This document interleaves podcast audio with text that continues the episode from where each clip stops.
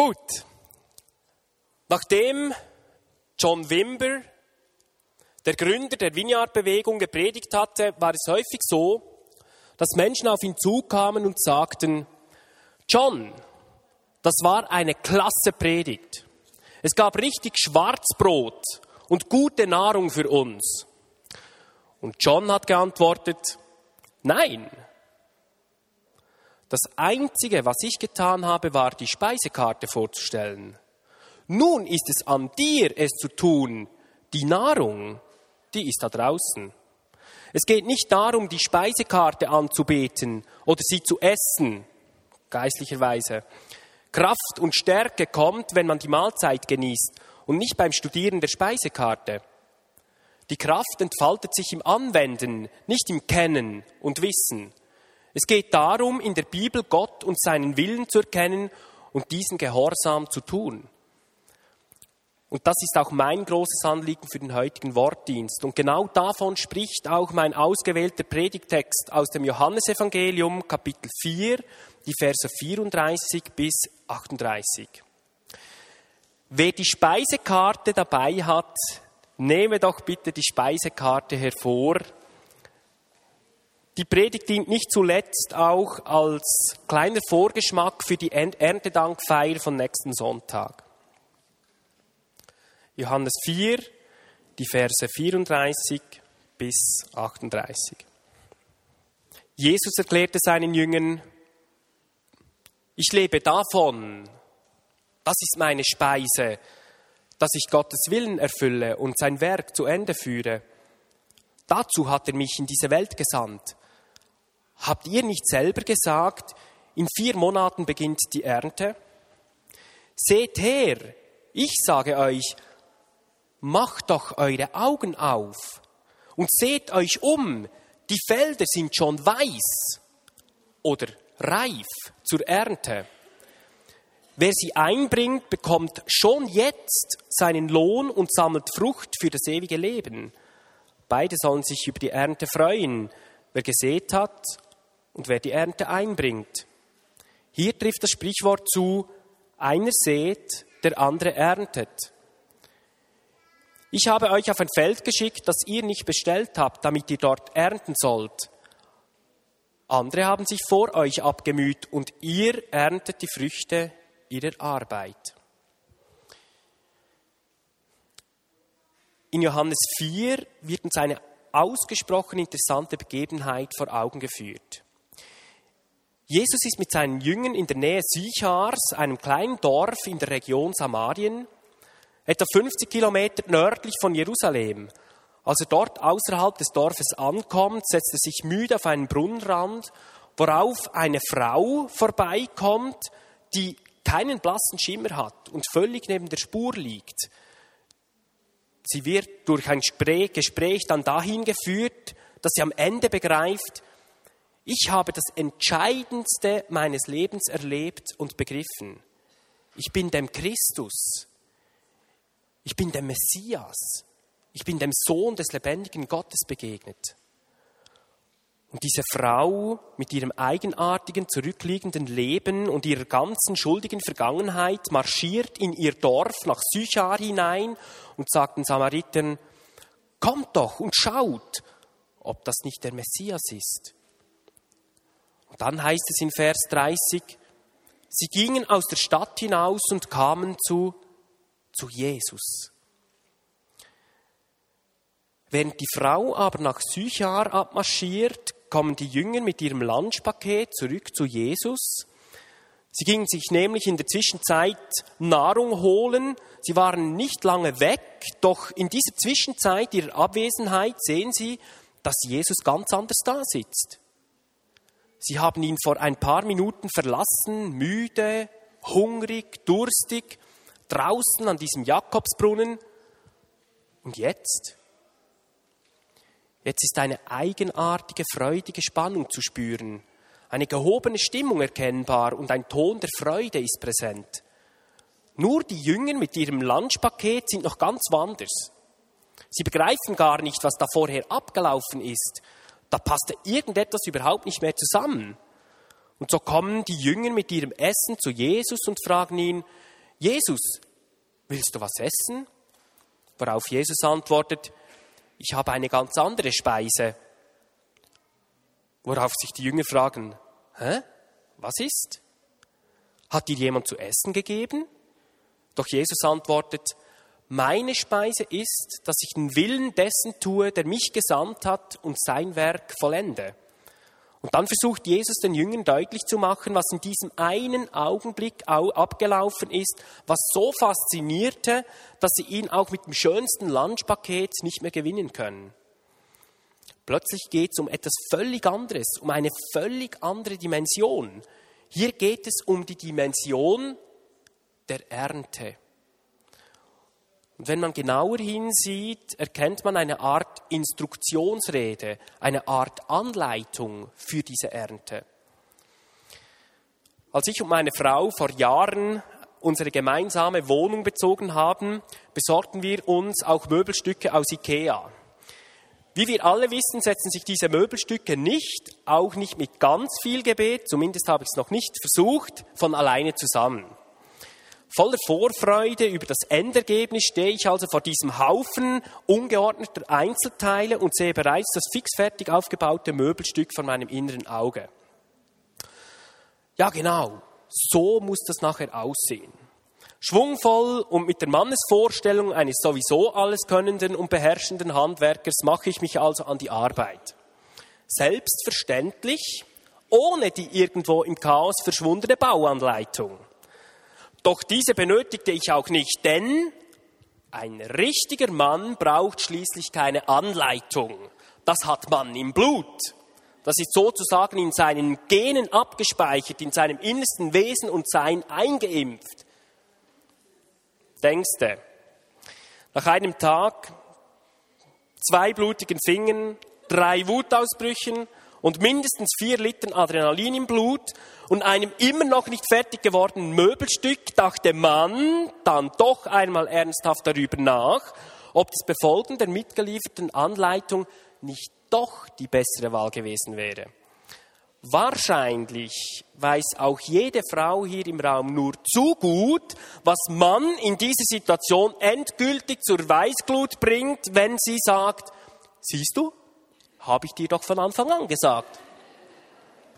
Wow, das bringt das Fass zum Überlaufen. Äh, und das alles eigentlich nur, weil man zu stolz war, die Anleitung in die Hand zu nehmen und sich davon instruieren zu lassen. Doch kommen wir zurück zu unserer Geschichte.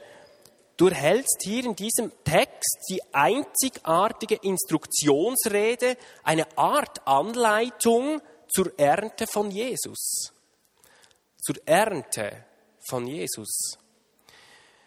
Wenn wir uns einmal gemeinsam die beschriebene Geschichte anschauen, dann ist da die Rede von erstem, erstens weiße oder reife Erntefelder.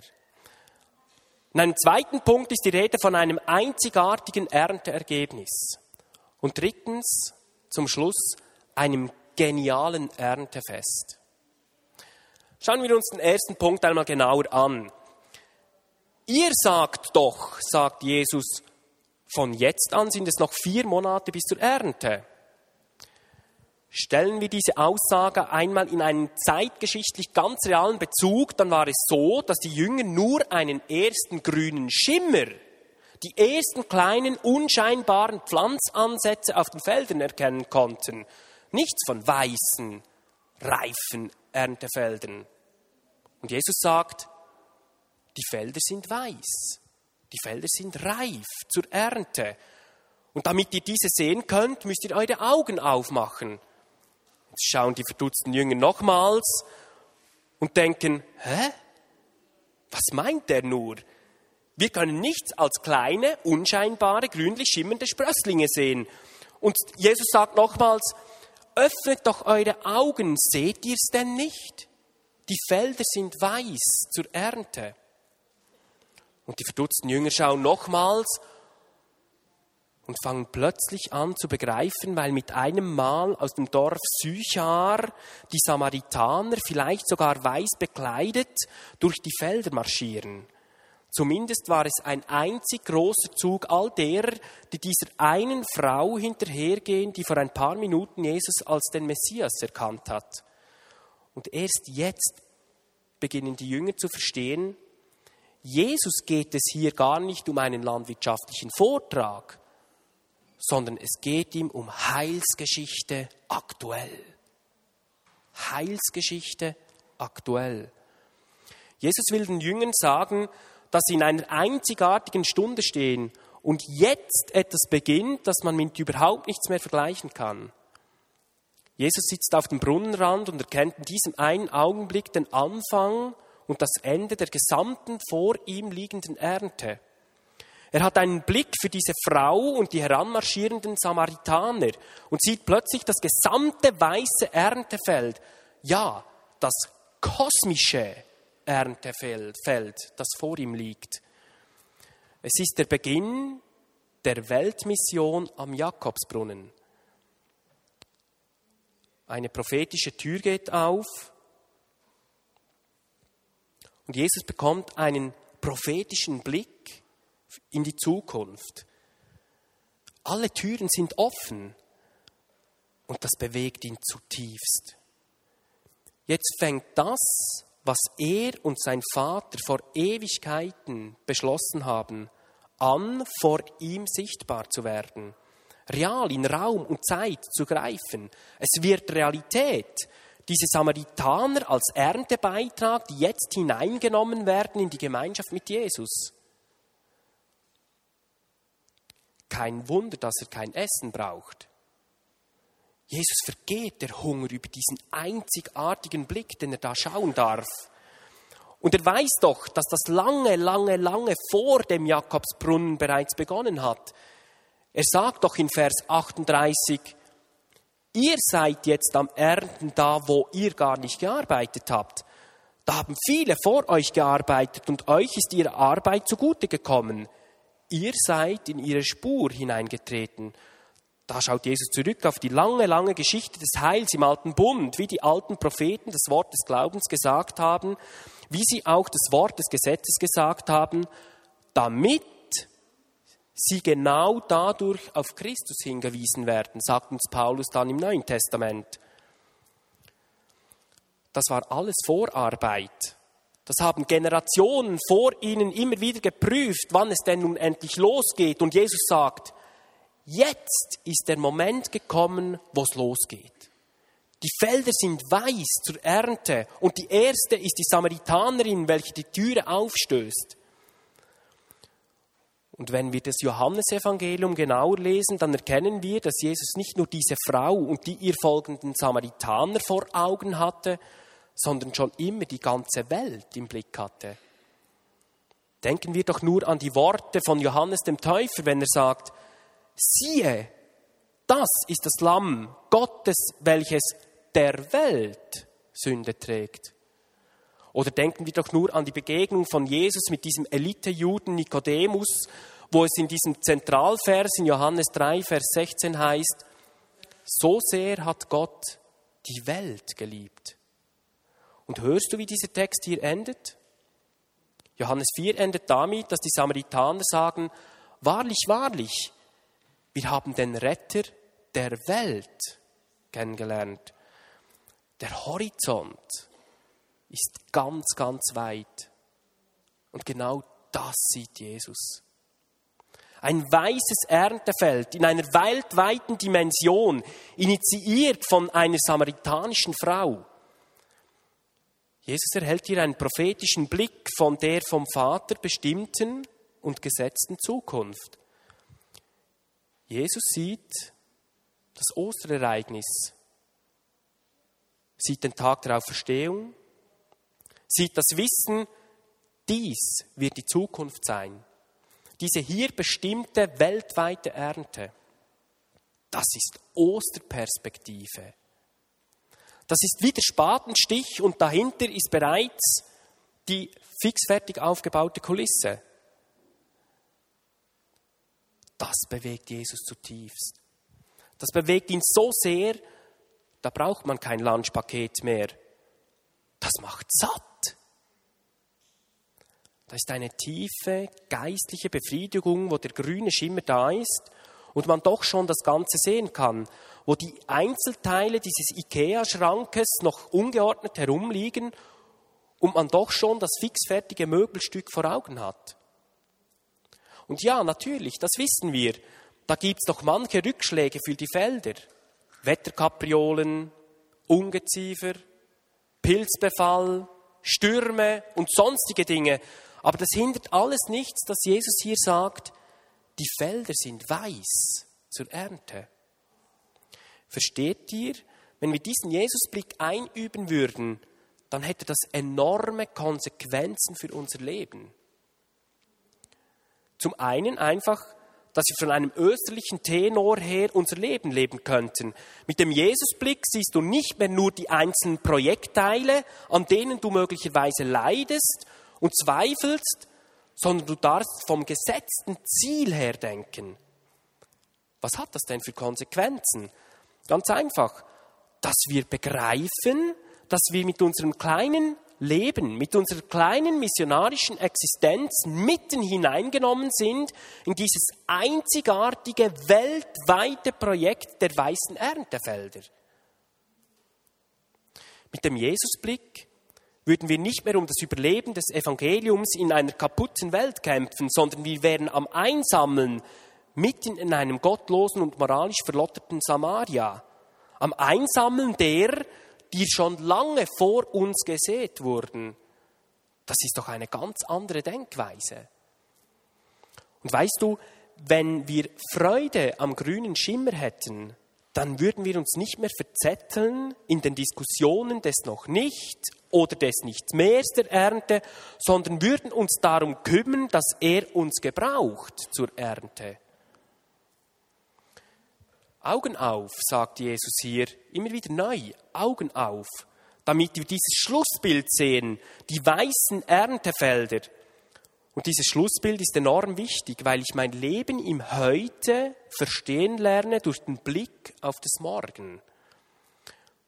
Nur so geht christlicher Glaube. Nur so geht Gemeindearbeit. Nur so geht Familienarbeit.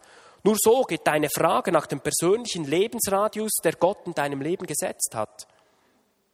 Der Apostel Paulus zum Beispiel hat genau so gedacht und gelebt.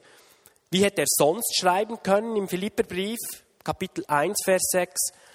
Ich bin der guten Zuversicht, dass der, der in euch angefangen hat, das gute Werk, der grüne Schimmer, es auch vollenden wird.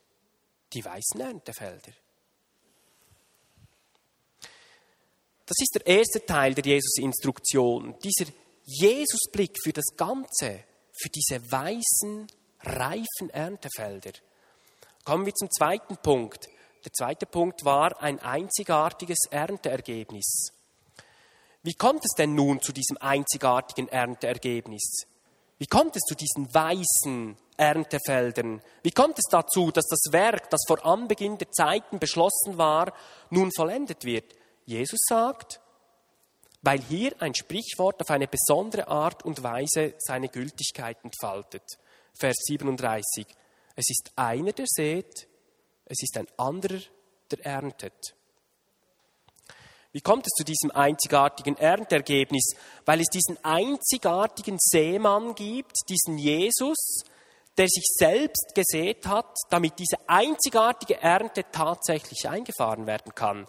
Derselbe Jesus hier in Johannes 4 sagt einige Kapitel später in Johannes 12, ich bin doch das Weizenkorn, ich bin selbst die Saat, ich bin es, der da in den Boden fällt, ich bin es, der das stirbt und neues Leben aus sich wachsen lässt. Das geschieht vollkommen außerhalb von dir und mir. Mit dieser Saat haben wir überhaupt nichts zu tun diese Saat des Sohnes Gottes in seinem stellvertretenden Sterben am Kreuz auf Golgatha, damit diese ganz andere Saat aufgehen kann. Die Saat der, die ihr Leben gegründet auf das stellvertretende Sterben des Sohnes Gottes Jesus hingeben. Und wir waren ihm diese Lebensinvestition dieser einen Saat wert, damit wir die Hoffnung zum ewigen Leben haben. Welch eine Liebe. Und die Jünger? Die Jünger stehen baff daneben, weil sie plötzlich begreifen, hey, wir sind ja mitten hineingenommen. Wir sind mittendrin, statt nur dabei. Und jetzt sagt Jesus, der die Jünger geerntet hat, jetzt dürft auch ihr ernten. Jetzt habt ihr diesen Adel, dass ihr gesamt seid, mit hineingenommen seid in dieses, einzigart, dieses einzigartige Projekt dieser Ernte. Und das ohne irgendwelche konfessionellen Probleme. Manchmal wünschte ich mir, wir könnten das Rad der Zeit nochmals 2000 Jahre zurückdrehen. Jesus spricht hier ohne irgendwelchen konfessionellen Probleme von Lohn, von Frucht, von Ernte, von Freude. Das meint grundsätzlich ja auch dein und mein Leben. In diesem Tempel des Heiligen Geistes, der gebaut werden soll, in diesem neuen, einzigartigen Haus, in dem Gott wohnt, wir sind Mitarbeiter und mitten hineingenommen in dieses neue Haus Gottes. Verstehen wir das? Jesus will keine Bewunderer. Jesus will auch keine Mitläufer. Jesus will Nachfolger. Solche, die nicht einfach daneben stehen und zuschauen, sondern die sich nach seiner Gegenwart ausstrecken und dann bereit sind, sich in ihr Umfeld aussenden zu lassen. Solche, die bereit sind, seiner Stimme zu folgen und im Gehorsam seinen Willen zu tun. Mittendrin, statt nur dabei. Erlebst du nichts mit Gott? Möchtest du mehr mit Gott erleben? Dann lass dich aussenden in die Herzen derer, die darauf warten, geerntet zu werden, um Jesus kennenzulernen. Nicht Druck, nicht Leistung, nicht bekehren, sondern bezeugen und lieben. Und das erfüllen, was Gott bereits im Voraus für uns vorbereitet hat. Paulus sagt uns im Epheserbrief Kapitel 2, durch eigene Leistung kann man bei Gott nichts erreichen. Deshalb kann sich niemand etwas auf seine guten Taten einbilden, aber Gott hat etwas aus uns gemacht. Wir sind sein Werk durch Jesus Christus neu geschaffen, um Gutes zu tun. Damit erfüllen wir nur, was Gott schon im Voraus für uns vorbereitet hat. Verstehen wir das? Gehorsam, Sehnsucht, Liebe, Was machte denn die samaritanische Frau am Brunnen? Sie lief zurück nach Sychar und hat die Menschen eingeladen, selbst in die Gegenwart Gottes zu kommen. Sie sagt, kommt her und seht selbst, urteilt selbst, tragt selbst die Verantwortung, ob, nicht, ob ich nicht doch dem Messias, dem Retter der Welt begegnet bin. Nicht Druck, nicht Zwang, nicht Besserwisserei, sondern ein Feuer im Herzen, ein Bezeugen, ein Lieben. Das war die missionarische Einladung vom Jakobsbrunnen. Die samaritanische Erweckung entstand aus dem tiefen Wunsch dieser einen Frau, dass auch andere diesen Jesus kennenlernen möchten. Und dann lief sie zurück in ihr Dorf und hat die Menschen dazu eingeladen, selbst diesen Jesus kennenzulernen. Die samaritanische Erweckung geschah nicht aus einer besonderen missionarischen Hochleistung heraus, geschah auch nicht durch theologisch durchdachte Gemeindeprogramme, sondern durch den tiefen Wunsch und das Sehnen und der Einladung von der Gegenwart und Liebe Jesu durchdrängten Frau.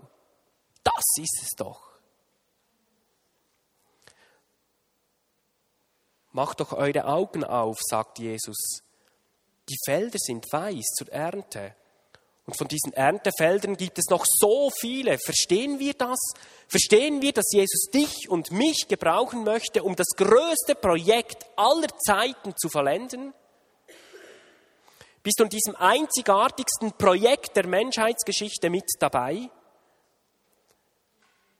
Beginnen wir zu verstehen, wenn der Apostel Paulus sagt, wie könnte ich in einem solchen einzigartigen Projekt kärglich sehen und als Folge davon dann auch nur kärglich ernten? Was könnte mir Besseres passieren, als das bisschen Leben, das ich habe, zu investieren, einzusetzen, zu verschenken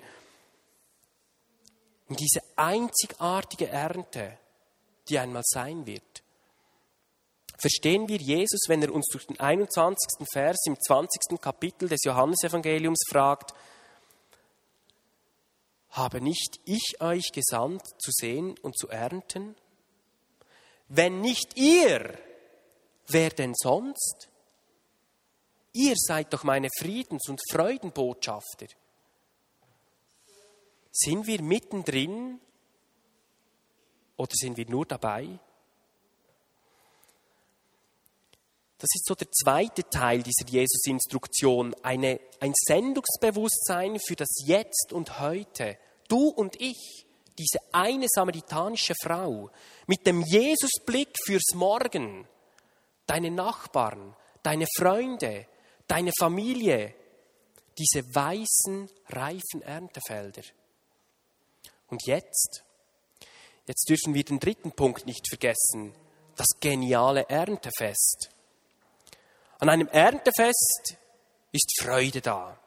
Eine überströmende Freude über den Erntebeitrag. Und in der Bibel wird uns immer wieder von Freude in Zusammenhang mit einer Ernte berichtet. Nehmen wir mal das Bild aus Jesaja 9. Jesaja 9. Wer die Speisekarte dabei hat, kann die Speisekarte wieder aufschlagen. Jesaja 9, die ersten Verse. Da wird uns ein Bild gezeigt da kommt der Messias. Da kommt der Sohn Gottes. Der Sohn Gottes wird dort angekündigt. Licht geht auf. Und dann heißt es, das Volk, das im Finstern lebt, sieht ein großes Licht. Hell strahlt es auf über denen, die ohne Hoffnung sind. Der Herr schenkt überströmende Freude. Sie sind fröhlich wie nach einer reichen Ernte. Oder denken wir an den 126. Psalm. Dort heißt es im Vers 5 und 6, wer die Saat mit Tränen aussät, wird voller Freude die Ernte einbringen. Weinend geht er hinaus und streut die Saat aufs Feld, doch wenn er zurückkommt, jubelt er über die reiche Ernte. Du gehst hin und weinst,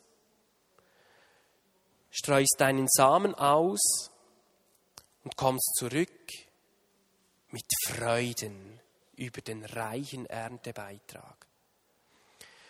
Sich freuen muss man ja eigentlich erst einmal lernen, oder? Denn Freude ist nicht nur einfach ein Gefühl. Freude ist in einem großen Maße Entscheidung. Wie sonst könnte, uns der Apostel Paulus im Philipperbrief im Imperativ, so in der Befehlsform sagen, freut euch, Tag für Tag, dass ihr zum Herrn gehört. Und noch einmal will ich es sagen, freut euch. Sich zu freuen ist eine tägliche Entscheidung. Eine Entscheidung, ob ich aus der Fülle lebe, die Gott mir geben möchte und gegeben hat, oder ob ich immer aus dem Mangel heraus lebe. Ich komme zu kurz. Ich habe zu wenig. Ich schaff's nicht. Was für eine Perspektive haben wir? Es ist eine Entscheidung. Im Rahmen unseres Bildes hier vom Jakobsbrunnen beginnt die Freude da, wo jemand zur persönlichen Beziehung mit Jesus Christus dazukommt. Als das Evangelium in Samaria ankam, heißt es in Apostelgeschichte 8, und es kam eine große Freude in diese Stadt. Wisst ihr, das ist der Ausdruck der Menschen, die dem Christus begegnet sind, die strahlen eine Freude aus. Haben wir eine große Freude daran, dass das Evangelium nicht nur in unserer Stadt und über die lokale Gemeinde der Wiener Bern in den Städten der Schweiz, Deutschland und Österreichs ankommt, sondern auch in deinem und meinem ganz privaten Umfeld? Eine tiefe Freude da, wo Menschen in eine lebendige Beziehung mit Jesus Christus eintreten und wo in einer Gemeinde im Vollzug solcher Glaube gelebt wird? Ja, es gibt viel Grund zur Freude. Und das ist noch längst nicht alles. Das ist erst der erste Teil dieser Freude. In dem Augenblick, wo sich gefreut wird, da in Samaria, sagt uns das Evangelium im Lukasbrief, Kapitel 15, wird sich auch noch eine Etage höher gefreut, wo sich die Engel freuen, wenn ein Sünder umkehrt und zurückfindet ins Vaterhaus. Wieder ist Freude da, Freude im Himmel. Und dann dann sieht Jesus dieses geniale Erntefest am Ende der Zeiten. Ein geniales Erntefest. Das wird ein totaler Trubel sein. Nehmen wir nochmals den 126. Psalm, der uns sagt, die ersten beiden Verse, wir werden sein wie die Träumenden. Unser Mund wird voll Lachens und Jubel sein. Warum? Zum einen, weil nun all das, was wir geglaubt haben, in Raum und Zeit Realität wird. Und ich in diese ewige Welt des Vaters eintreten darf. Und ich diesen Sohn, diesen Jesus auf dem Thron sehen darf. Allein das nimmt, doch, nimmt uns doch schon fast den Atem weg. Zum anderen aber auch, weil wir plötzlich diesen Jesus auf dem Thron erblicken, seine Schönheit, seine Herrlichkeit, seine Heiligkeit. Und dann schauen wir genauer hin und erkennen das Allerschönste. Das Lächeln und die tiefe Freude von Johannes 4 auf dem Gesicht von Jesus. Der freut sich mit. Das ist es doch. Dafür das Ganze. Dafür die Krippe, dafür die 30 Jahre, dafür Gethsemane, dafür das Kreuz, dafür all die Mühe, dafür all die manchmal unerklärlichen Wege Gottes in deinem und meinem Leben, damit wir da sind, wo Jesus ist. Wenn wir das begriffen haben, dann beginnen wir zu verstehen, weshalb Jesus am Brunnen auf dieses Lunchpaket der Jünger verzichtet. Warum er in gehobener Stimmung ist, warum es tiefe Freude gibt. Und er möchte dich und mich in diese Würde dieser Begebenheit vom Jakobsbrunnen mit hineinnehmen. Was bedeutet das? Es bedeutet, dass ich beginne, diese weißen, reifen Erntefelder zu sehen. Es bedeutet aber auch, dass ich mich mit hineinnehmen lasse in diese tiefe Freude.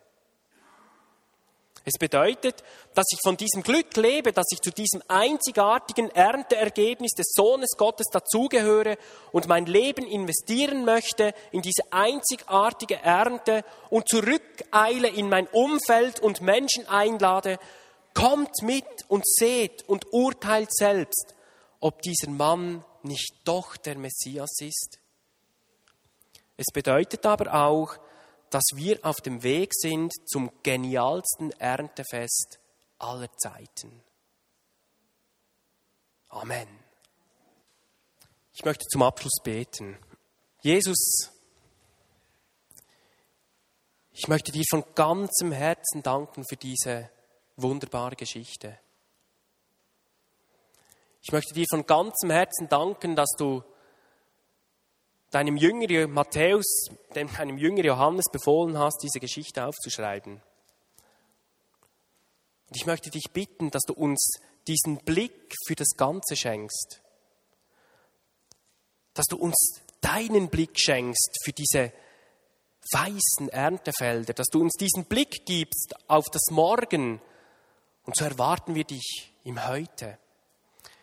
Schenke uns neu ein Sendungsbewusstsein. Lass uns zu deinen Boten werden, Jesus, die mutig das Evangelium der Liebe in die Straßen unserer Städte, Dörfer und in unser Umwelt, Umfeld hineintragen. Entzünde in uns ein neues Feuer der Nächstenliebe. Und Jesus, schenke uns tiefe Freude, da wo du dich freust. Fülle du unseren Mangel Und wenn es uns an Mut mangelt, schenke uns Mut, das Evangelium des Friedens und der Gnade in unsere Umgebung hineinzutragen. Und wenn es uns an Leidenschaft mangelt, so sende du deinen Geist der Demut und des Glaubens und der Feuer der Leidenschaft. Und wenn es uns an Bereitschaft mangelt, schenke uns Bereitschaft. Und wenn es uns an Liebe mangelt, so sende uns deinen Geist der Liebe, damit er uns erfüllt und uns zu Lichtern werden lässt, die in das Dunkel hineinleuchten. Ja, Herr, komme bald, komme bald. Amen.